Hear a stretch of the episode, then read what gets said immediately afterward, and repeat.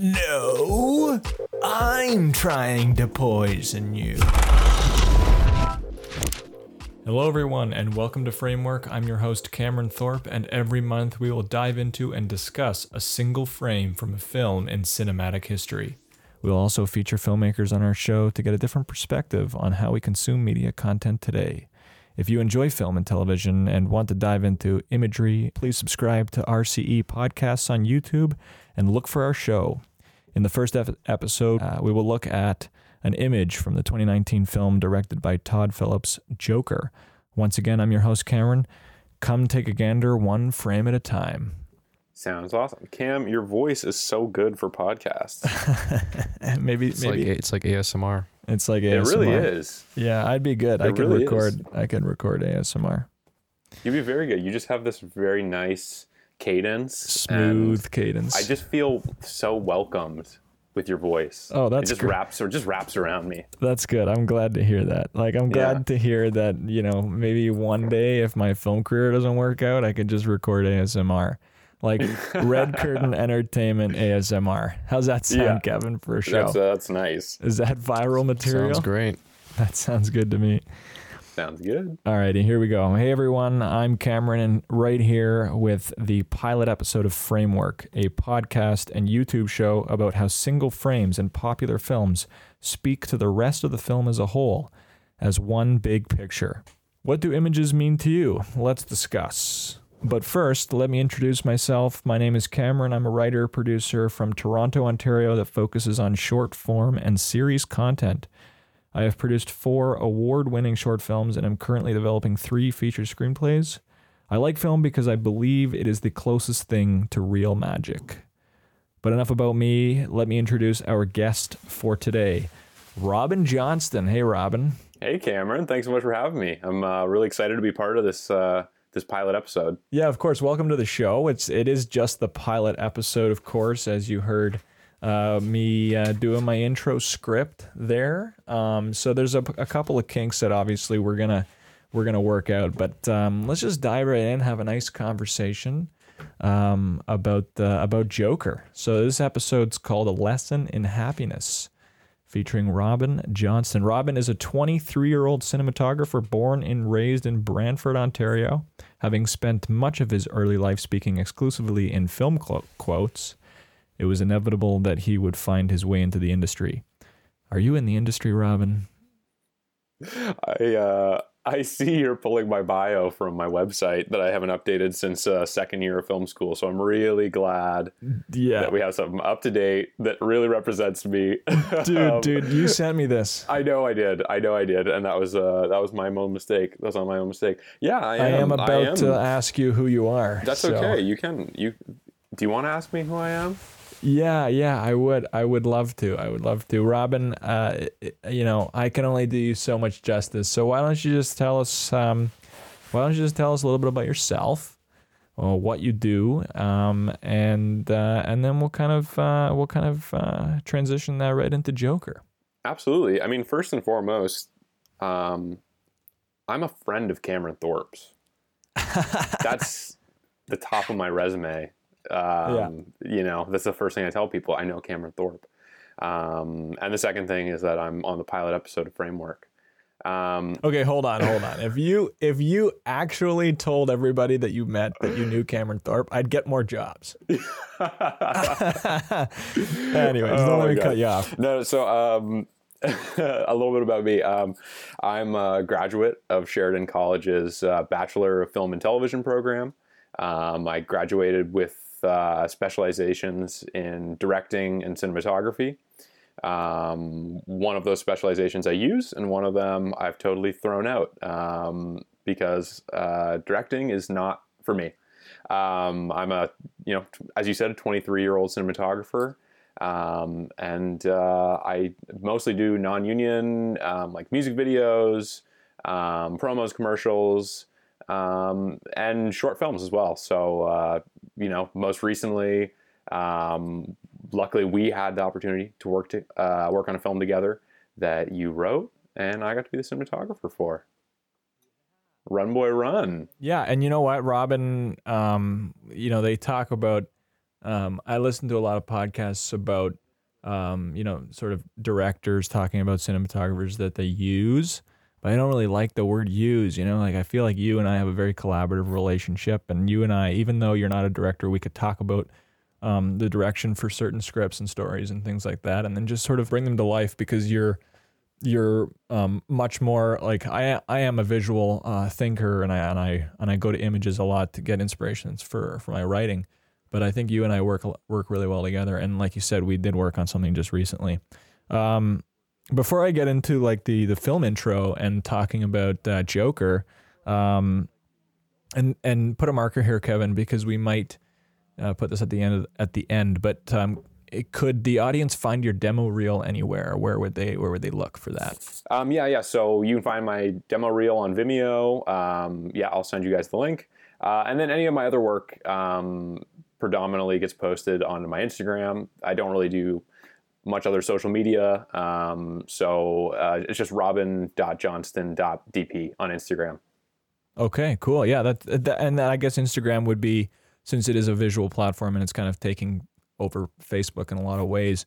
Um, that would be the primary place to kind of reach out to you and check out your work. Exactly. Yeah, absolutely. Yeah. That's that's sort of the main hub of, of everything I do. It's on, on Instagram. Yeah, cool. All right, let's just jump right in here and talk about um, Joker. That's obviously um, the 2019 film is directed by Todd Phillips. Um, like, can you believe it's the same dude who did The Hangover, right? um, let's just like uh, let that sink in for a little bit, okay? The movie, and I'm gonna I'm gonna ask for your help here, but um, the movie follows Arthur Fleck, who's played by uh, Joaquin. No, wait, hold on, hold on. I didn't say that right. Joaquin Phoenix, um, a failed comedian who wants nothing but to bring laughter and joy to people's lives. Um, he's a man of multiple masks, but still finds himself having negative thoughts, isolated from the world around him. Uh, with the unwanted help of his friends at his place of work, Fleck begins a slow and painful transformation into the well known character Joker. Um, you, do you think that kind of almost does it justice? I you can never do this film justice with just one paragraph. It's tough. But, uh, I mean, that's a that's it, it a very close. beautiful summary. Uh, I think that captures captures as much as you'd want to capture in it um, without just yeah. seeing the film. The film is definitely something to to behold, and watching it is a, a totally different experience than just reading about it. Um, mm-hmm, but mm-hmm. I think you I think you did an excellent job. Yeah. All right. So I'm just going to take some time here, maybe a minute or two, to talk about, for the audience's sake, exactly what we do, um, what we're going to do uh, in this podcast. Since it is the pilot episode, the first episode, uh, the, we're, I just want to kind of break down what a general show would be like really quickly. So the the, the show is obviously called Framework, um, and um, really, really, what Framework is all about is is images and how they speak to the the film as a whole. So we're talking about single frames, shots pulled out of scenes, and we look at them, we talk about them, we discuss how they relate to the movie um, that we took it from, how they relate to um, uh, you know life in general.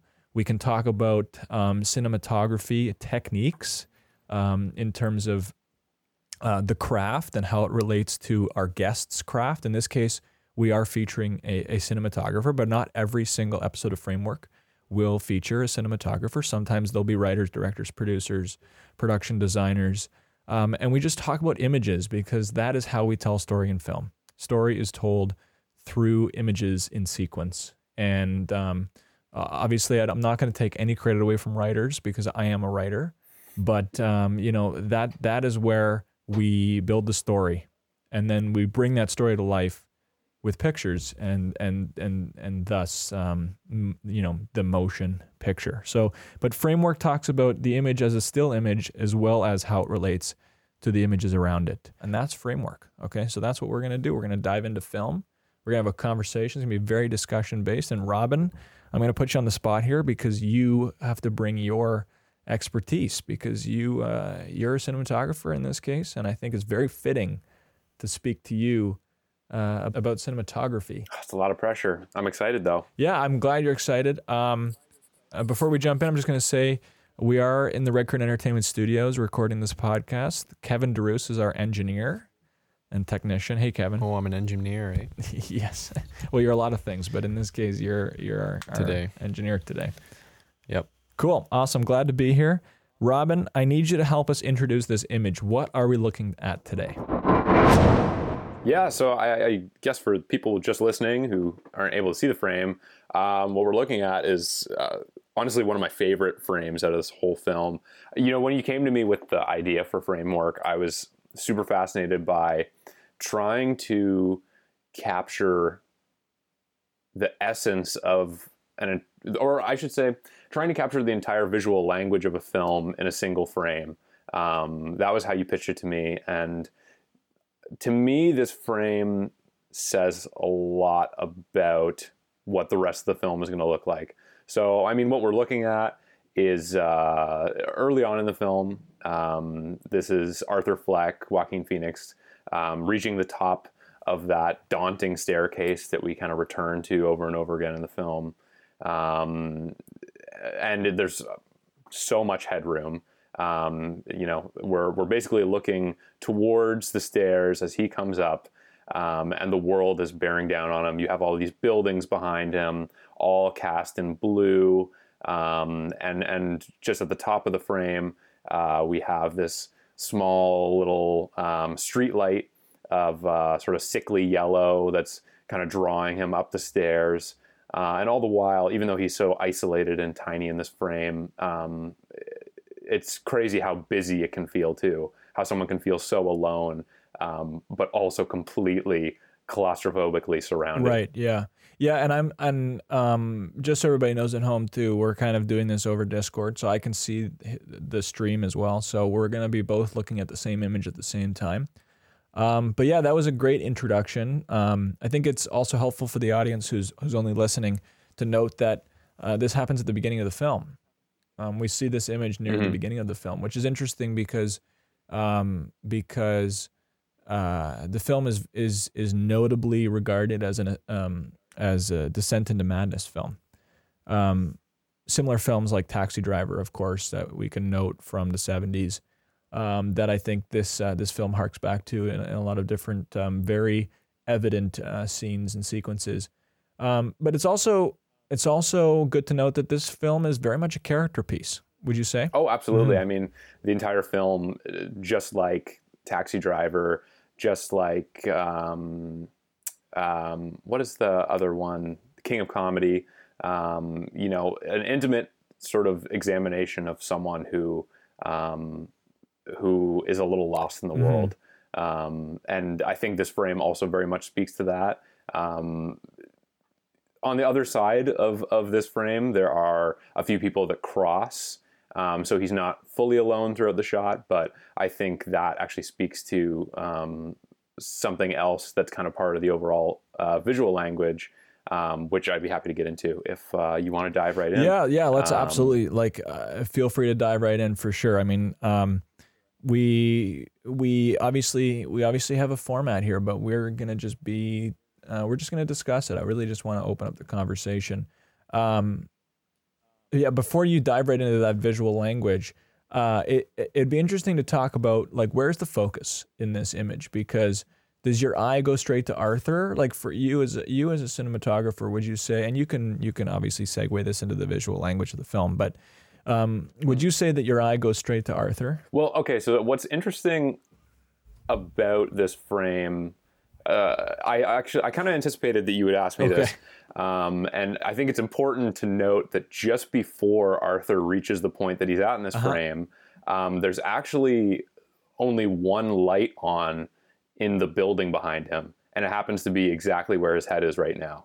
So there is that little bit of yellow that would draw your eye right as the frame begins. Okay, right. And as he enters, he starts to um, he covers it up. So your eye's already been brought there, um, and he he sort of douses that that little bit of light.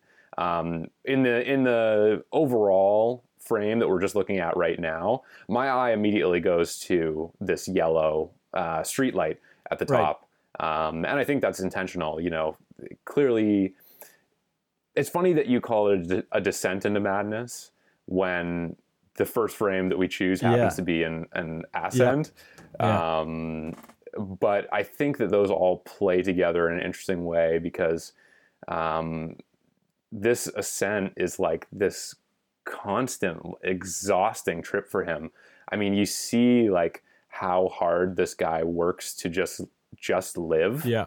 Um, and I mean, that's a huge part of this character piece, just seeing how tough it is to be this single person in this big, crazy, um, harsh and and careless world. Um, so to to have him kind of rising up these, I I've heard Lawrence Sher throw out the number like 160 steps or something to get up this staircase. I mean, that is like he looks tired in this, and Yeah. I, I think that's you know supposed to come across. You're supposed to see how exhausted he is, um, and that little beacon at the top is almost like this relief in a way.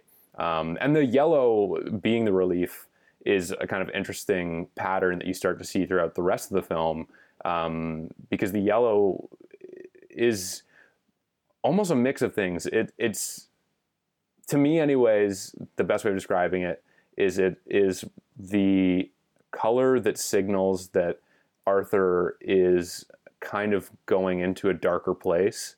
Um, I mean, all, all the way up until the end of the film, like he has his yellow vest, and it's almost him donning this kind of darker persona by putting that Yeah. on. And the yellow becomes this bizarre, um, or has this bizarre dichotomy of being both his allowing himself to be absorbed by his own darkness, but also pulling him out of the darkness that is the rest of the city. And the rest of the city tends to be characterized in these blues, Right. um, like these really, really saturated teal blues, um, which is another you know huge part of this frame. You have these saturated teal hues of the city, quite literally just fall like it's like a waterfall, um, just flowing down on him, pushing him back down these stairs. Um, as you're no, the shadows on the side of the frame kind of all lead you in this very beautiful kind of V right to him.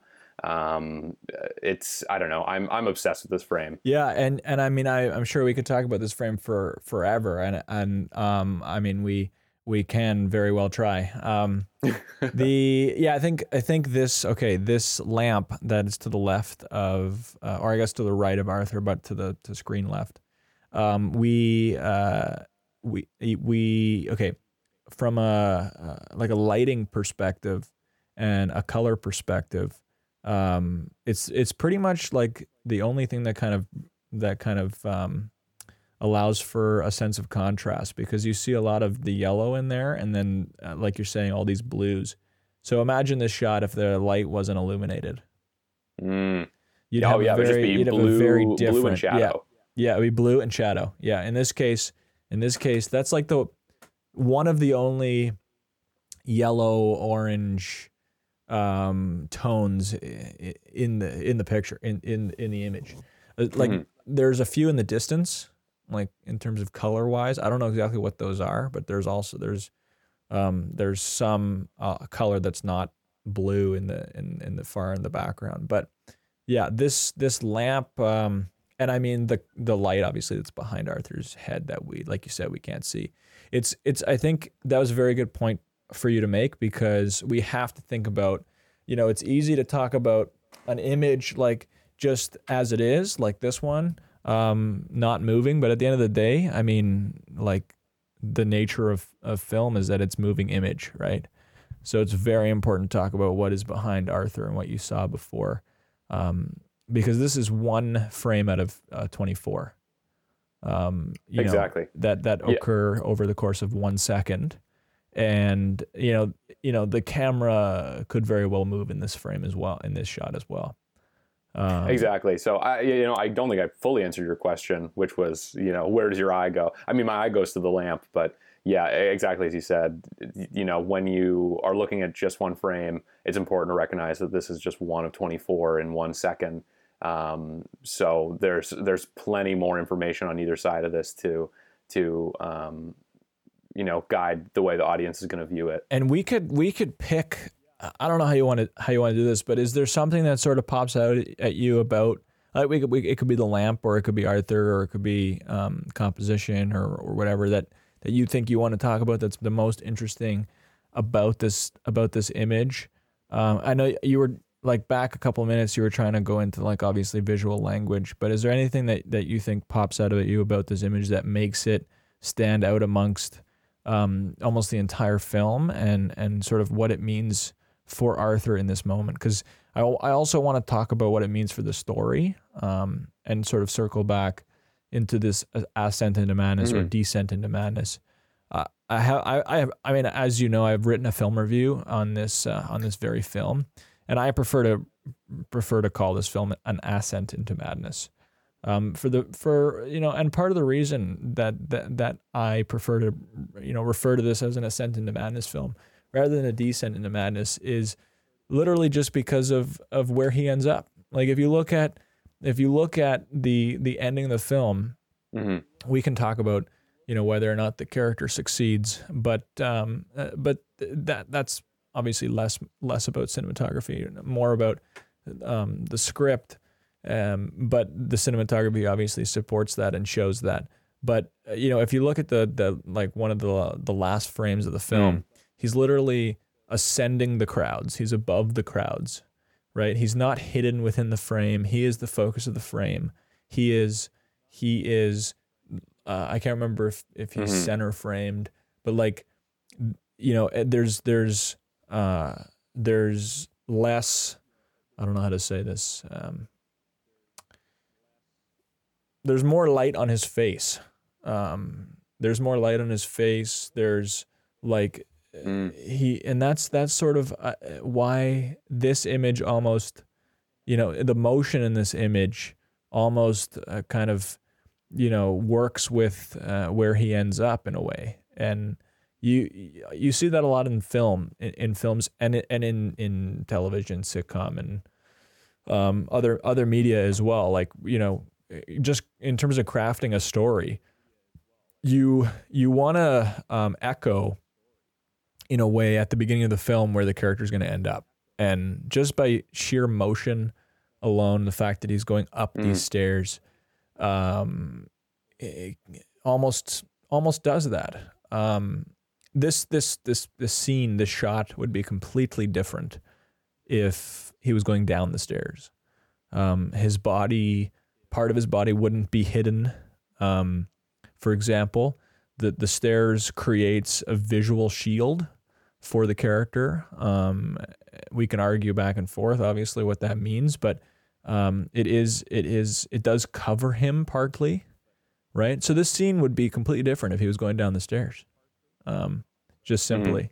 But yeah, jump right into something that you that about this image that you think makes it stand out amongst um, the rest. Yeah, I mean, not to get too too far off of this frame, I just wanted to echo something um, that that you had said about that last shot of him over the crowd. The, there's a really interesting element of that that plays into this overall language, and it's it's tough to totally show this element of it in in still frames but um, that shot, when you contrast it with where he begins, like you said, uh, you know, it's, it's, you could argue back and forth about whether he um, gets to a better place, but visually there seems to be some element of um, of accepting that he is maybe in a better place because the very first shot of the film um, is bookended by that shot. The, fir- the first shot of the film is that slow, slow, methodical kind of um, dive into him as he's putting the makeup on in the mirror. Yeah. It's all steady cam, and it's it's immediately contrasted that steady cam kind of push in by handheld um, as you sort of dive into his world further. But that that slow push into the first shot is completely bookended by that slow, slow pull out where um, you see him over the crowd, kind of um, you know, basking in in the awe and the sort of jubilation of everyone around him.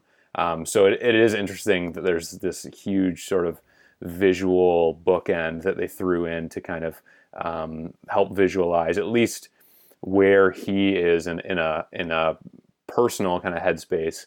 Um, because so much of this film is about the journey that he goes internally, mm-hmm. um, that he goes on internally versus um, everything that the audience sees. Um, you know, the film is so silent throughout because so much of what the journey is is what's going on in his own right. head.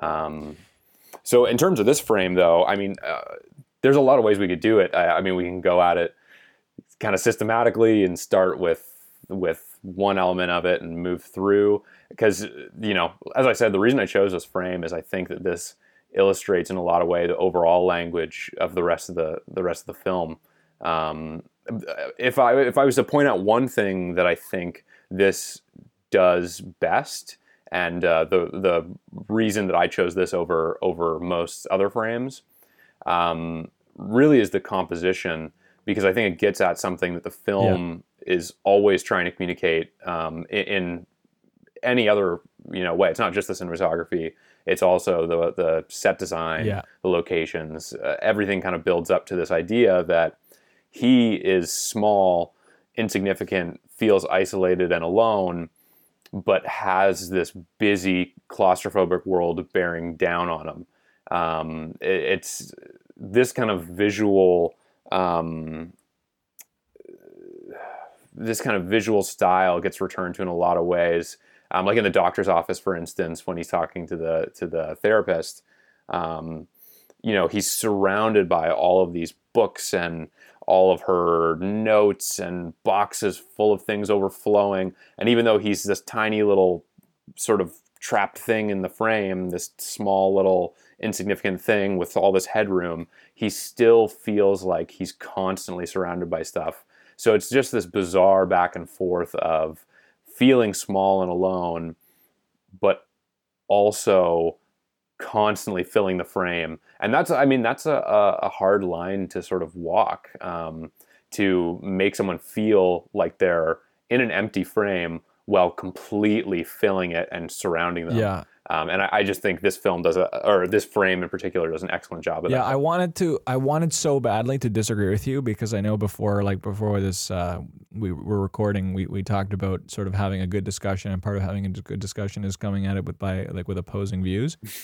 um, I really wanted to disagree with you, but I was gonna say like the most striking thing about this about this uh, this frame and and this shot too in sequence in motion is is the composition. Mm-hmm and and and how he's he's being like buried by space above him. Mm-hmm. And and when we think about like as a writer myself, okay, when I think about um, internal conflicts, okay, it's hard to it's hard to you know um, it's hard to write a feature film and have it survive um, solely on the internal conflict. Obviously, there has to be some physical and emotional um, uh, conflict and um, it's it's really difficult to like make a film entirely inside somebody's head. Mm-hmm. And obviously, you know, Joker um, sprinkles in you know uh, physical conflicts because that's a, a, a big part of like why he's in the headspace that he's in. Like just look at like one of the first confrontations, which is in the alleyway. Uh, where he gets beaten almost to death, and then the, this big, you know, title card comes up, and it's like that like he he's struggling he's suffering in part because excuse me in part because you know uh, like maybe he doesn't fit in or or you know whatever's in his whatever's in his world. Like people just seem to like kind of like pick on him and target him. But what what I'm getting at is a lot of the times when we think about claustrophobia okay and how and how we can visually show claustrophobia at least in my own experience, like I see tight shots, I see close ups, I see like, you know, um, like taking, um, removing the space from the image and like cutting them off in weird in weird places. And those are those are very valid ways of showing claustrophobia. Mm-hmm. This film does an excellent job at using. Uh, I, I, guess we could call this a wide shot. I think we would call this kind of a, a, a wide um, or or a long shot. Yeah. Um, you know, as a way of using wide shots and long shots to convey that same feeling, that claustrophobia. Mm-hmm. And these these buildings behind him, even the buildings that are to the, to the left and to the right of him, are are burying him. And the the that is that is yes, in part like the, lo, the you know the choice of location and the, the design like the the thing in the bottom left of the of the frame here looks like a garbage bag. Mm-hmm. It's grimy. Like the this is a, this is these are all production design, location, cinematography, directorial choices that go into that go into crafting this image. and uh, yeah, that that's my point. Is that this film does an excellent job at using medium mediums and long shots to convey that claustrophobia in the same way that you could with uh, with tighter shots or tighter uh, scenes like locations like like in the bathroom obviously when he's dancing which is uh, which is uh, like you said a scene that's talked about uh, almost overly uh, discussed but well and, and I think you hit on something really important there which is kind of where our intuitions go when you're trying to communicate claustrophobia I mean uh, I think one of the best sort of contemporary examples I can think of would be like the Safdie brothers um, and like Uncut Gems. Um, right. You know, a film like that, or even Good Time, a film like that um, really fights for the claustrophobia by cutting people completely out of the frame by or I shouldn't say cutting them out of the frame but cutting everything else out of the frame having you know almost the whole film on these long lenses that are right up close with people and you're trapped in their perspective um, and you do get a little bit of that in this film as you kind of transition into the handheld shots um, where you kind of get to dive right into uh, Arthur's own kind of wandering perspective. I mean, the best best example I can think of is him sitting in the living room at night, holding the gun that he's given, um, and you just have the camera kind of wandering across its features and him, and it's this very sort of train of thought kind of way of um, visualizing um, what it is that he's thinking about. Um, but what what's really interesting about this frame, in contrast to how you would try and communicate claustrophobia, like the Safdie brothers, like an Uncut Gems, is exactly what you said. Using these wide shots to um, bury a character um, mm. visually. Um, I mean, uh, uh, you know, I mentioned it earlier, but the the waterfall thing is something I'd want to come back to because you know this yeah, this frame very much i mean you could you could easily have these buildings on the left and right that are a little closer to them also sort of flooded with blue the same way everything else is but this is you know clearly a, a very um, uh, intentional choice to have those be black um, and, and, I think you know creating this waterfall effect is interesting to have not only the blue bearing down on them, the pressure just pushing down on them, just like a waterfall, but to have it be city, you know, have it be Gotham, have it be the buildings. Um, I think it says a lot about where Arthur's at, feeling like the rest of this city, the rest of this world are pushing him down, pushing him down as he's pushing to get up. You know, he's coming up these stairs as as the entire city pushes him back down. Um, you know, it's it's claustrophobia, and I think the word that really jumped out to me was like agoraphobia, which are like people mm. kind of associate with you know fear of open spaces, but it's more about it's more a fear of of not being able to escape, um, and sometimes that means open spaces. But I think this communicates agoraphobia in a really creative way because it doesn't feel like he could go anywhere other than where he's going. Um, he, like it feels like he's on rails in a way, but not in a robotic way in the sense that he couldn't go anywhere. He couldn't go to the left because it's all darkness or it's all garbage. He can't go to the right. It's all darkness. It's all garbage. Um, and behind him is just going right back down and sort of diving into that blue, dingy city that he's clearly trying to get away from. I think uh, the agoraphobia point is obviously uh, is obviously a great one. I wanna I wanna talk a little bit about um, darkness and and and specifically um, um, blackness in terms of our dynamic range, like the details in the shadows versus the details in the highlights. This this section to the right of the lamp is mm-hmm. that is any of that like absolute blackness or is there detail all throughout? I'm inclined to say that it's probably not absolute blackness. I think it it probably gets very close to an absolute black level, but um, uh, you know, I think all of that comes from the look with the colorist. Obviously, um, it, I for, I wish I could remember the colorist's name. I know it's Jill um, Jill something for Joker, but I think it's close to absolute blackness.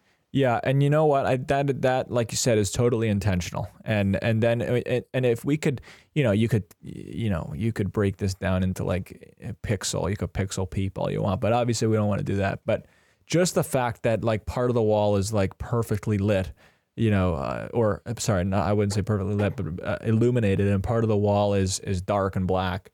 it, you know, also says something, right? It's like we're contrasting light and dark, and and that says a lot about the theme and the tone of the of the film as as well.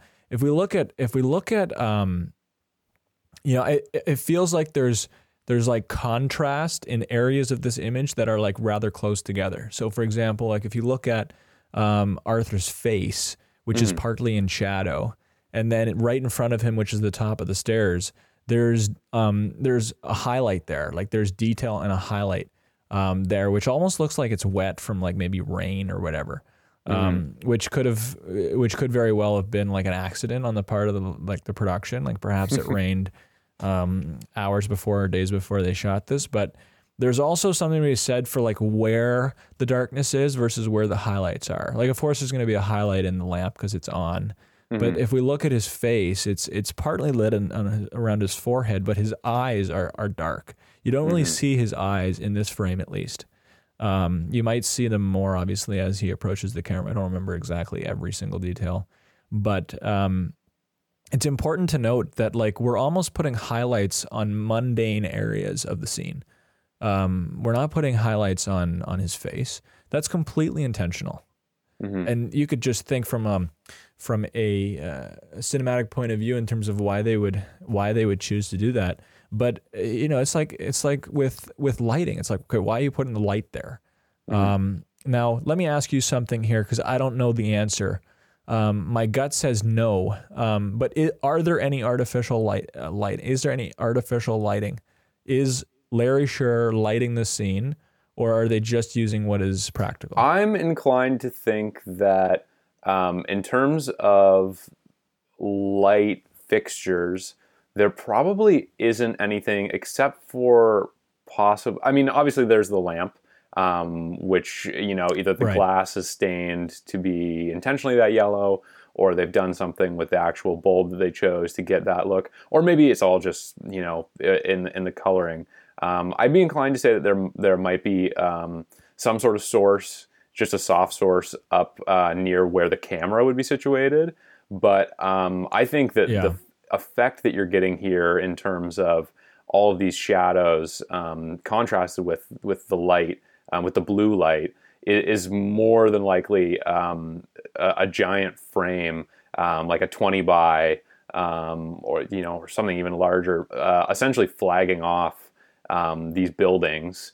Um, and then allowing the light to fall on on the buildings as it kind of falls back uh, into the background. Something that I think a general audience doesn't realize is that is that like we're breaking down the nitty gritty of this image, but um, but these are all intentional choices. It's like you know a lot of people I think well you know I mean, and this is this is obviously like to to no fault of their own. But like my parents for example uh, you know when they when they watch a film they don't like realize and this is a good thing in part but like they don't realize how much work kind of goes into like editing together the film for example or like the fact that the fact that every time the angle or like the perspective or like the view on the character like and i'm using layman's terms but that's partly because my parents might listen to this.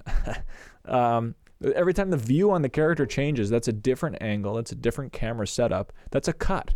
But like they don't realize that there's a like sometimes they don't realize that there's a cut happening. Like somebody is intentionally changing the view um, and smoothly i might add right? Like obviously like like seamless editing eh, there's there's craft to seamless editing just like there's craft to um to cinematography. It's like somebody um and i i don't want to i don't want to sound like you know i'm saying this to somebody who's stupid but it's it, it's true So people don't people don't necessarily realize how things are done but like somebody is making these decisions these are um, cinematic, directorial, production design, locations related decisions. The content of this scene could have been filmed like anywhere else.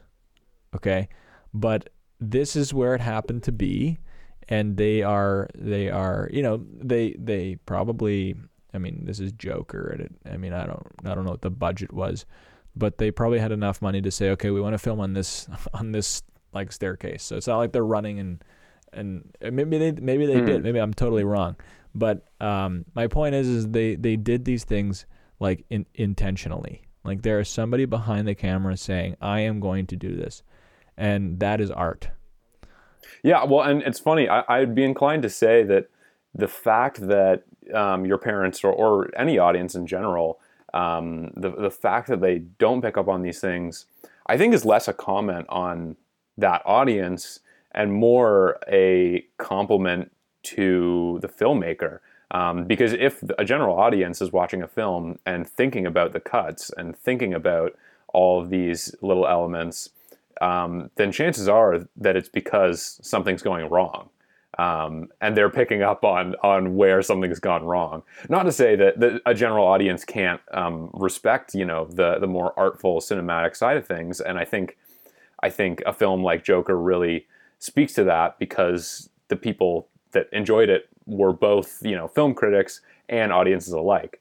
Um, but I think I think that, that speaks more to the the quality of the filmmaking than it does to the quality of uh, audience perception. So if your parents don't notice the cuts, then something's going right. Thing. No, I, and, and exactly, and that's that's like partly kind of where I was going. Um, where I was going with that is like they they shouldn't be noticing mm-hmm. it. It's one of those art forms that spends more time trying to hide things, right, Then bring them to the forefront, right?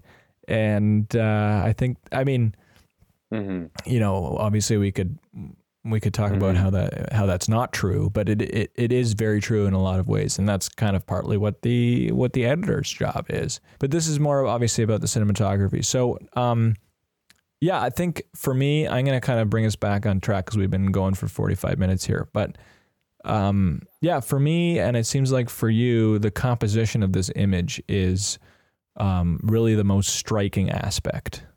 Yeah, absolutely. I mean, I, the composition is the thing that I think is most powerful in this frame. Um, you know, to pick up on something that you had mentioned, uh, you know, briefly, you know, the lamp, uh, the lamplight breaking up the wall. Um, you know, it's funny that I would have said in the beginning of this the the sort of point about subjectivism being frustrating in film, but I realize that I do project so much of my own subjective interpretation because for all I know, you know, Lawrence Sher put that put that fixture there and went, you know what? I just want the color. I just want to sort of break up the the dynamics, uh, or, or I want to add a bit dynamic dynamism to the image. Yeah, exactly. Um, but when I look at that light shining on the wall, I can't help but but start to think, oh, you know, there's all this darkness surrounding him, and this yellow light happens to be the thing that's breaking up the darkness. You know, yeah. what does that say about yellow in the rest of the film? Is there something about yellow that breaks up the darkness in in, in Arthur's life? Is there something about it being at the top of these stairs that's pulling him yeah. up? Yeah. Um, is it the color? Is it the light? Uh, you know, there, there's all these things that um, we can interpret ourselves, but I guess yeah, that's kind of what makes this medium so interesting. Exactly. Is that you and I can sit here and be like, oh, well, they thought about every like every single detail because that's what it's like. It's like, well, sometimes sometimes they didn't kind of realize realize it, but there was a reason that they decided to include that into the frame, whether whether we're right or or not. Mm-hmm. Um, there there was a reason, and so I, that is a good. What you just said there uh, is a good segue into two things. And uh, while Kevin is pulling up the next frame, which I want to talk about because it, the the two of them relate to each other. Um, by the way, for everybody who's listening, it's kind of funny because Robin and I are usually on really close lengths, uh, wavelengths. Um, but we we decided that we would each choose an image, and it turns out that the image that I chose comes right after this one, which is just a coincidence. Which is just a coincidence. So the the the next one, it's actually in my Finder, Kevin. I don't think we put it into the chat. While he's looking for that, this is a good opportunity for me to ask you a question. I have a question mm-hmm. prepared for you that um, I know you thought about the answer because we talked about it last night on the phone. Mm-hmm. Um, but um, so basically, the question goes like the question goes like this: Would you say that um, Larry Sher's work influences yours in terms of how you are crafting your own style? It's interesting. Um, I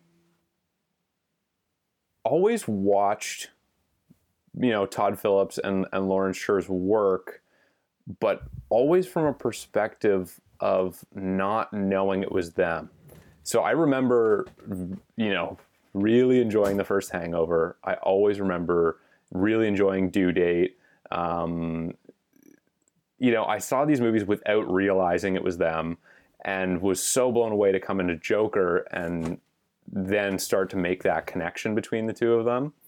Um, so uh, it's tough. I, I would be inclined to say that Joker absolutely has some sort of influence on my style um, or has had some influence on the way I like to think about composition and the way I like to think about the relation of, you know, the camera to the character and, and how, you know, pulling a camera as close as you can get to a character as possible can create, you know, a much more intimate feel for the audience.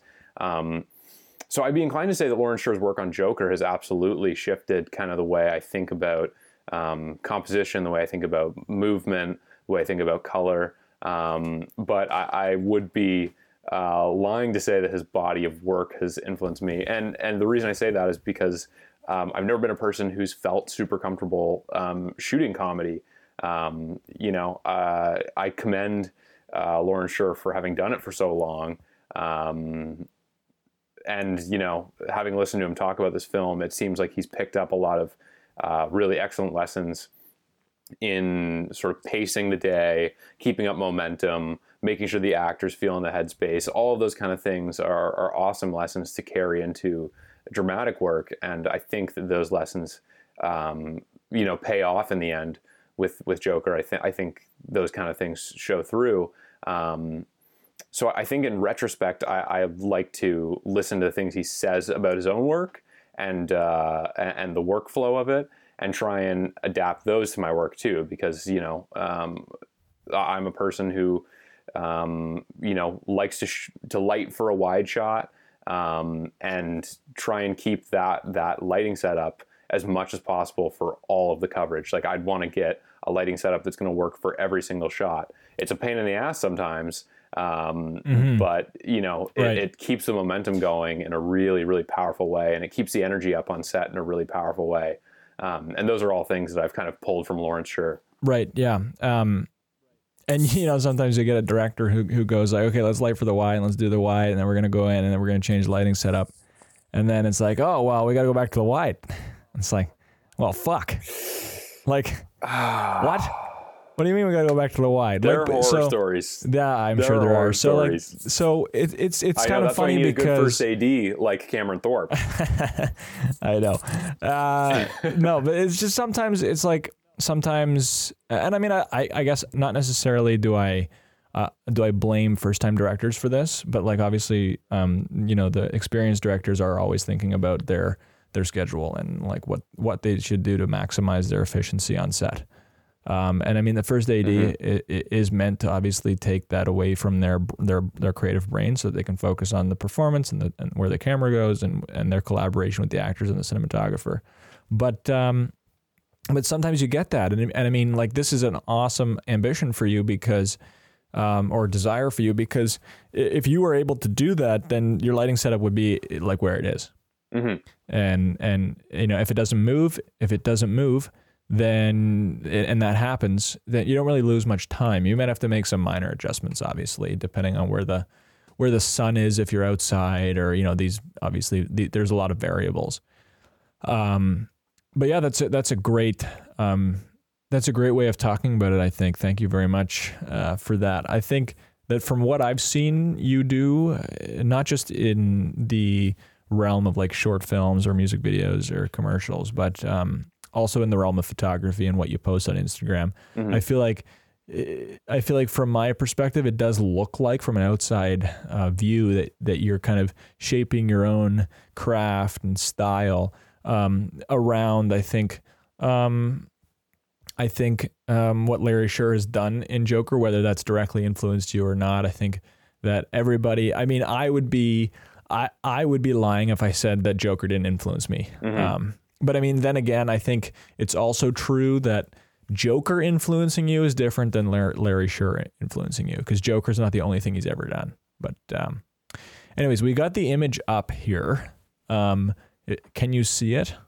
I can see it. I can see it. And it is honestly so funny that this would be the image that you chose, considering this is, you know, in the sequence of of the film that this frame happens to come right after the frame I chose.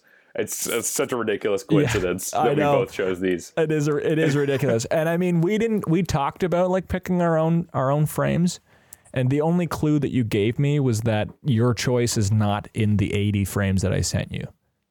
It was, and you know what's so funny? When I told you that, I was actually going to choose a different frame. I wasn't even looking at that frame. Yeah. So there you go. So this was definitely by accident. It's an amazing coincidence. Um, so yeah, let's talk about this frame really briefly, and then obviously, unfortunately, we're gonna have to wrap it up. So this is the image that I brought to the uh, to the table today, which is it's interesting. Like, I mean, it's interesting that we both kind of brought a wide shot. Mm. Um, I know one of the other shots that you brought was a, like a, a more of a I don't- I can't remember if it was a close up or a medium, but Yeah, it's a bit more of a medium. um, bit, bit more of a medium. I find that very interesting just because of um, what you said to me recently about wides. Um, you don't like them?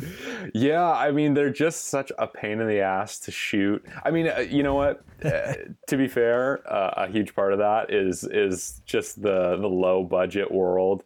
Um, you know, and and my own sort of perfectionist outlook. I'm like, oh fuck, this would be so good if I just had this one thing that there's no way we could have the budget for.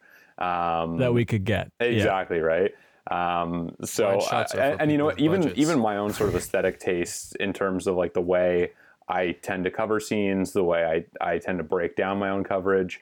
I don't usually include a wide shot outside of just the sake of having the coverage. Um, in my head, I, I Mhm. try and, Yeah. and and plan a shoot around having a lot of um, closer sort of uh, intimate mediums, close ups, um, and I, I tend to just keep the wide as an insurance policy. Right, which is interesting because I listened to a podcast recently called Just Shoot It that featured the uh, cinematographer for End of the Fucking World. And he talked about Mhm. like not shooting wides at all for that show. And Oh, really? I- like yeah and um or it might have been so uh, i've seen the first season but not the second season so i don't know necessarily if that if that applies like were there were there any was there an, there wasn't an overabundance of wides in the second season right it's if- been a while since not, I watched it, yeah. but if I remember correctly, I don't think there are a ton. yeah because because so it's interesting they talked about the relationship with the studio and and the relationship with netflix like netflix doesn't really doesn't really impede upon the flow but like certain studios would be like okay you have to get an establisher because you have to you have to you have to. It's like where the fuck is my character? It's like some producer sitting excuse me sitting behind a desk being like how do we know where the fuck the character is? Where's the geography of the scene? It's like shut the fuck up okay? This is intentional. But anyways it's just interesting that we both got a we both brought a wide to the table. And i mean that's a good point about low budget.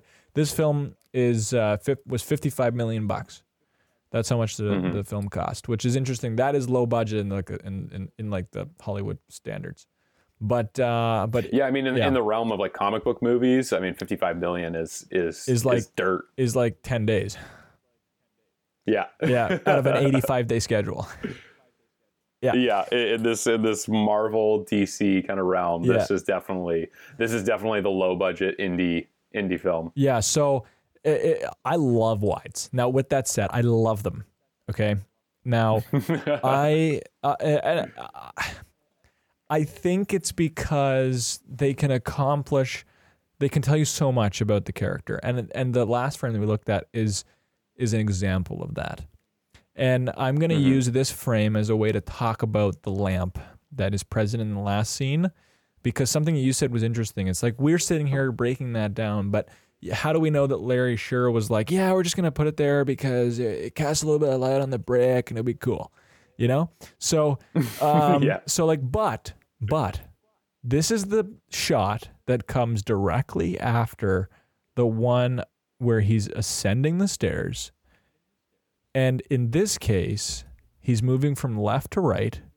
He's going down the hill, but ultimately he's walking towards this um, this source of illumination, which is above the archway. So I want to talk about that in this scene. Not so much, not so much the the the composition, but the composition also uh, like definitely plays into it. But from the perspective, in terms of composition, the perspective, like how we want to look at it, is the perspective that he's walking towards this light, not away from it. He's making a natural progression from left to right. Okay, I've we've seen movies uh, in the past, like The Graduate, for example, which has that opening sequence where the main character is is progressing from right to left, which is mm-hmm. not a natural progression, which is a which is a standard way of showing that this character is moving backwards. But Arthur, a character who's struggling internally, is progressing. Mm-hmm. He's descending in his motion, but ascending in terms of moving from left to right and towards this this lamp. So Robin, what do you think we can take away from from that? Like just this in terms of his relationship to this source of illumination. Well, I I think that it, it it's very interesting that we would have both chosen uh, frames that are communicating a lot of the same information. Um, I, I think the color is is first and foremost one of the most important aspects of these uh, of these lights because that's a, a constant pattern that gets returned to within the language of this film. Um, uh, so the yellow definitely is something that's pulling Arthur um, out of the sort of blue, um, the blue city, the the blue threats that kind of um, constantly push him down, make him feel isolated. So there, there's something to be said about it being a beacon in the dark, a beacon in the blue, um, and there's something to be said Yeah. about him um, moving out of the blue towards it because it is sort of um, even though it is this sickly yellow, it is also um, a source of warmth in all the cold as well. Um, so it's him moving towards something Yeah. better. Um, um, and also, just not to to get us too off track, but just to defend the the wide shot situation for this film. Um, you know, shooting on uh, Yeah. shooting on uh, the the Alexa 65, um, having that uh, you know large format sensor definitely Yeah, gives you a sensor, yeah. whole uh, new dynamic to work with in terms of your wide shots. You know, when you're throwing a, a 50 millimeter lens on and you're getting the same kind of frame as a as a you know approximately like a 25 millimeter. Um, A 25 or a 26. yeah, exactly. So you know you can get that beautiful uh, depth of field that you're getting with a 50 millimeter, but then with with the, the field Yeah. of view of a of a 25, 26. So Of a 24. uh, yeah, yeah, yeah, yeah. exactly. So so I I do got to defend the wide shots of this film because they they you know have that large format sensor really kind of bolstering them and, and making them look um, uh, look a lot better than than what you're going to get out of out of that 35 millimeter sensor. Um, but yeah, in terms of that light, pulling him towards it's some warmth, um, and it's you know it's a visual motif that they come back to constantly throughout the film. Constantly. And I, and and from my, to my memory like he turns into that archway. Yeah, I believe so. I believe because this is is his apartment building. Yeah. he's moving in, um, and you know you're moving into an apartment where, um, you know, I guess this would be the important point to start talking about what's on either side because you know as soon as you get into the apartment, you Yeah. move into a whole different visual world. You know, everything um, becomes very handheld. Um, you get into these sort of wider lenses that let you keep the camera closer to Arthur um, you know, it, it becomes a much safer, intimate, warm world. As soon as you're in the apartment, you know, it's all lit by these these yellowy, Yeah. warm lamps. Um, you know, he's with his mother. You know, the one figure that kind of, at least in the beginning of the film, is is to to overuse this word, his beacon. Um, you know, his light in, in the dark. Yeah. So. Um, I think there's something to be said about him moving towards it and moving into the place that that feels the safest to him. Yeah, and and um and that's that's a great point because not only does Arthur as a character, not only is Arthur as a character safer, but we as the audience feel safer because we're watching Arthur move through these wide shots in such a cold uh in such a cold composition and then and then all of a sudden he's he's in a safe house, right? He's in a he's in his apartment with his mother, the closest person to him in his life and um, the tone of the images changes from from this this um, overbearing cold image to an overbearing warm one, um, which is what you're talking about. Now it's also interesting because there's there's more light in this in in this shot. Um, through the archway, there's another Mhm. light because I don't believe that the the light that's on the outside of the archway could cast light onto the floor beyond the archway and in front. No, of the no, there's another one. Yeah, over Um, that other so door. there's another light going on here. Whether it's a setup or a another one of these lights on the other side of the archway, I'm not totally sure. But I think there's um, yeah, I think uh, there's got to be some sort of uh, big setup, in you know, either behind the camera or like behind this wall, shaping where the light lands on the floor. I believe, if I, if I remember correctly, as this uh, as he walks through this frame, because I don't think this is a static frame. I think it moves with him. Um, I think it trucks to the side, um, and I believe that you you re- like reveal another one of these uh, sort of sickly yellow lights above. So I I think this is uh, mostly practicals. Mostly practicals. All right. Yeah. Yeah, and, and and another very interesting frame. It's you know it's lopsided in a lot of ways. Where this telephone pole lands, the the horizon of the of the top, the the top portion, the lines above the archway, the the street, the sidewalk, kind of l- like lopsiding downwards on an on an angle. Really like diagonal lines kind of shape this composition for me. Like with the with even with the the placement of the um of the uh the blinds in, Mhm. in, in, in the window of the of the of the apartment building to the left of the Mhm. frame left middle um really di- it's diagonal lines and he's transitioning like you know we're we're obviously moving with this character but the character is moving through a space that is not uh not linear but straight you know like um and and so i think that also says a lot about arthur fleck as a character and kind of where we are because it's like you know it's like you look at this as a as a producer and a cinematographer and it's like is the camera level? Like what the fuck is going on is the camera like straight Well, exactly. This frame is so Oh, disorienting. wait a minute the street is there, it is not It's so level at all. like, the you know, longer if you you look look at at that it, it's building like- and follow Yeah, those yeah. those you Yeah. know windows up, this is not a level shot. Um, and I think that is a completely intentional No. choice. This feels like must be, someone who yeah. is in a very confusing. I, you know, you you mentioned the the light post there um, and the telephone pole. Yeah. All of these lines are intersecting at completely different angles. Nothing feels uniform about it. Oh, yeah. Um, and I think that that feels like a very intentional choice to kind of lose this character in a bit of a mad Yeah. world. Yeah, and so I think that's kind of where we'll we'll we'll sum it up by saying that composition really is used in a in a strong way to evoke what is going on in the in the psyche of this character because it really is a psychological study.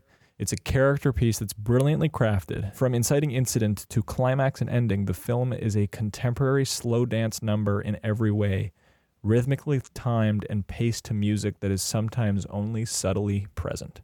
And that's the Joker, ladies and gentlemen.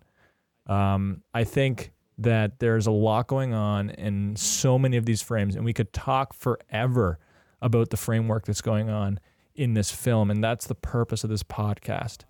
Rob and I've got a really important question for you. hmm Will you do another episode with us?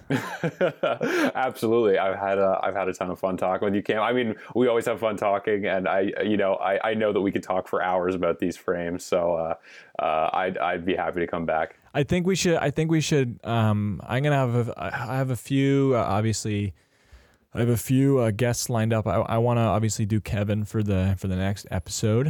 Um, oh, Whoa, hey Kevin! Uh, shout out to my buddy Kevin Deroos, who's uh, who's a huge talent. Um, and uh, you should check out the the main channel, Red Curtain Entertainment, and his vlog channel, Dr. Masaki. Um, he also does he also does some collaborations with the box office artists, so take a look at that as well. Um, we are uploading to Red Curtain Entertainment podcast. Um, it is brought to you by Red Curtain Entertainment and filmed in part in the RCU studios north of Toronto, following COVID nineteen guidelines. yes, we literally have a, a A piece of Plexiglass. plexiglass. barrier between us. So, uh, yeah, we have a plexiglass barrier, and then like when this is all said and done, Kevin and I just go and make out for a while. Anyways, No. Well, will that make it into the video? I'm because I trying would like to, see poison that. you. Sorry, Is that going to make it into this video? Because I would very much like to see that. That- it's possible. I don't know. I Oh, don't jeez. Um, Cameron's gonna edit this. I think so. Uh, that's kind of where we'll we'll bring our our study of the film Joker to a close. Um, not to say that we won't ever revisit this film because you can always talk about uh, Joker. Uh, I think it's also interesting to note that we haven't said already is that we are looking at this film almost exactly a year after its release, which is interesting because Robin and I would prefer to break down a film almost immediately after we've seen it. However, however, we are bringing different perspectives on this film because of the time between seeing it for the first time and talking about it. So I think that's very interesting and something to think about when you're talking about films, which we encourage you to do, so long as you get them legally. Um, so, Kevin, what's your favorite film? Many films. Uh, actually, what one what one that comes to mind is uh, Scott Pilgrim versus the World. So next time on Framework, we're going to look at Scott Pilgrim versus the World with Kevin DeRoos. He's just the owner of Red Curtain Entertainment, and discuss its impact on the eyes as well as on cultures around it. So that'll be fun. That's gonna, that's gonna be exciting. Robin, although he's got a really sexy uh, baritone voice, is not gonna be on that episode. but he'll I mean, come I can be if you want, but I mean, you can be. I mean, uh, you've seen that film. I yes, I've seen that film. Yeah, so there you go. Maybe we'll maybe we'll bring you back and we'll talk about Scott Pilgrim. Um, Robin, before we close the show, um, I just want to ask you, what are you working on today? Um, you got any projects on the go? Um, things that you want to talk about or that you can talk about? Um, yeah, you know what? It, it's interesting. We're recording this at a at a very bizarre time in the world. Um, you know, obviously the backdrop of all of this is the COVID nineteen uh, pandemic. Um, so there are not a ton of things going on, unfortunately. But um, the the one that I'd really like to push is uh, a little self indulgent for this podcast, but it uh, it's Run Boy Run. Um, you know, it's a short film that uh, Cameron, you and I worked on, uh, shot almost exactly a year ago. Pretty sure it'll be a year exactly in like two days. So um, Tomorrow. tomorrow, yeah. So So yeah, two days, exactly two days. so um, Yep. you know what? I just want people to keep their eyes out for Run Boy Run. It's a you know it's a labor of love, and uh, and uh, I can't wait for people to see it and enjoy it. Awesome. And just to remind our audience who may have tuned in halfway through or whatever, um, Robin, your uh, Instagram, robin.johnston.dp, is that correct? That is correct. Yeah, you can find me there. Uh, you can also find uh, my demo reel on Vimeo, um, but Instagram is uh, the main hub of my uh, my communication and and uh, posting. Awesome. Well, I, I cannot wait to see where your career goes um, and and how it goes. Thank you so much, Robin, for joining us today. Have a great one, everybody. Stay safe and keep watching. If you have any recommendations for the show, please email rcepodcasts at gmail.com. Information in the, in the description. Fuck. Cue music. See ya. Thanks so much for having me, Cam. no problem. All right. Take care. Take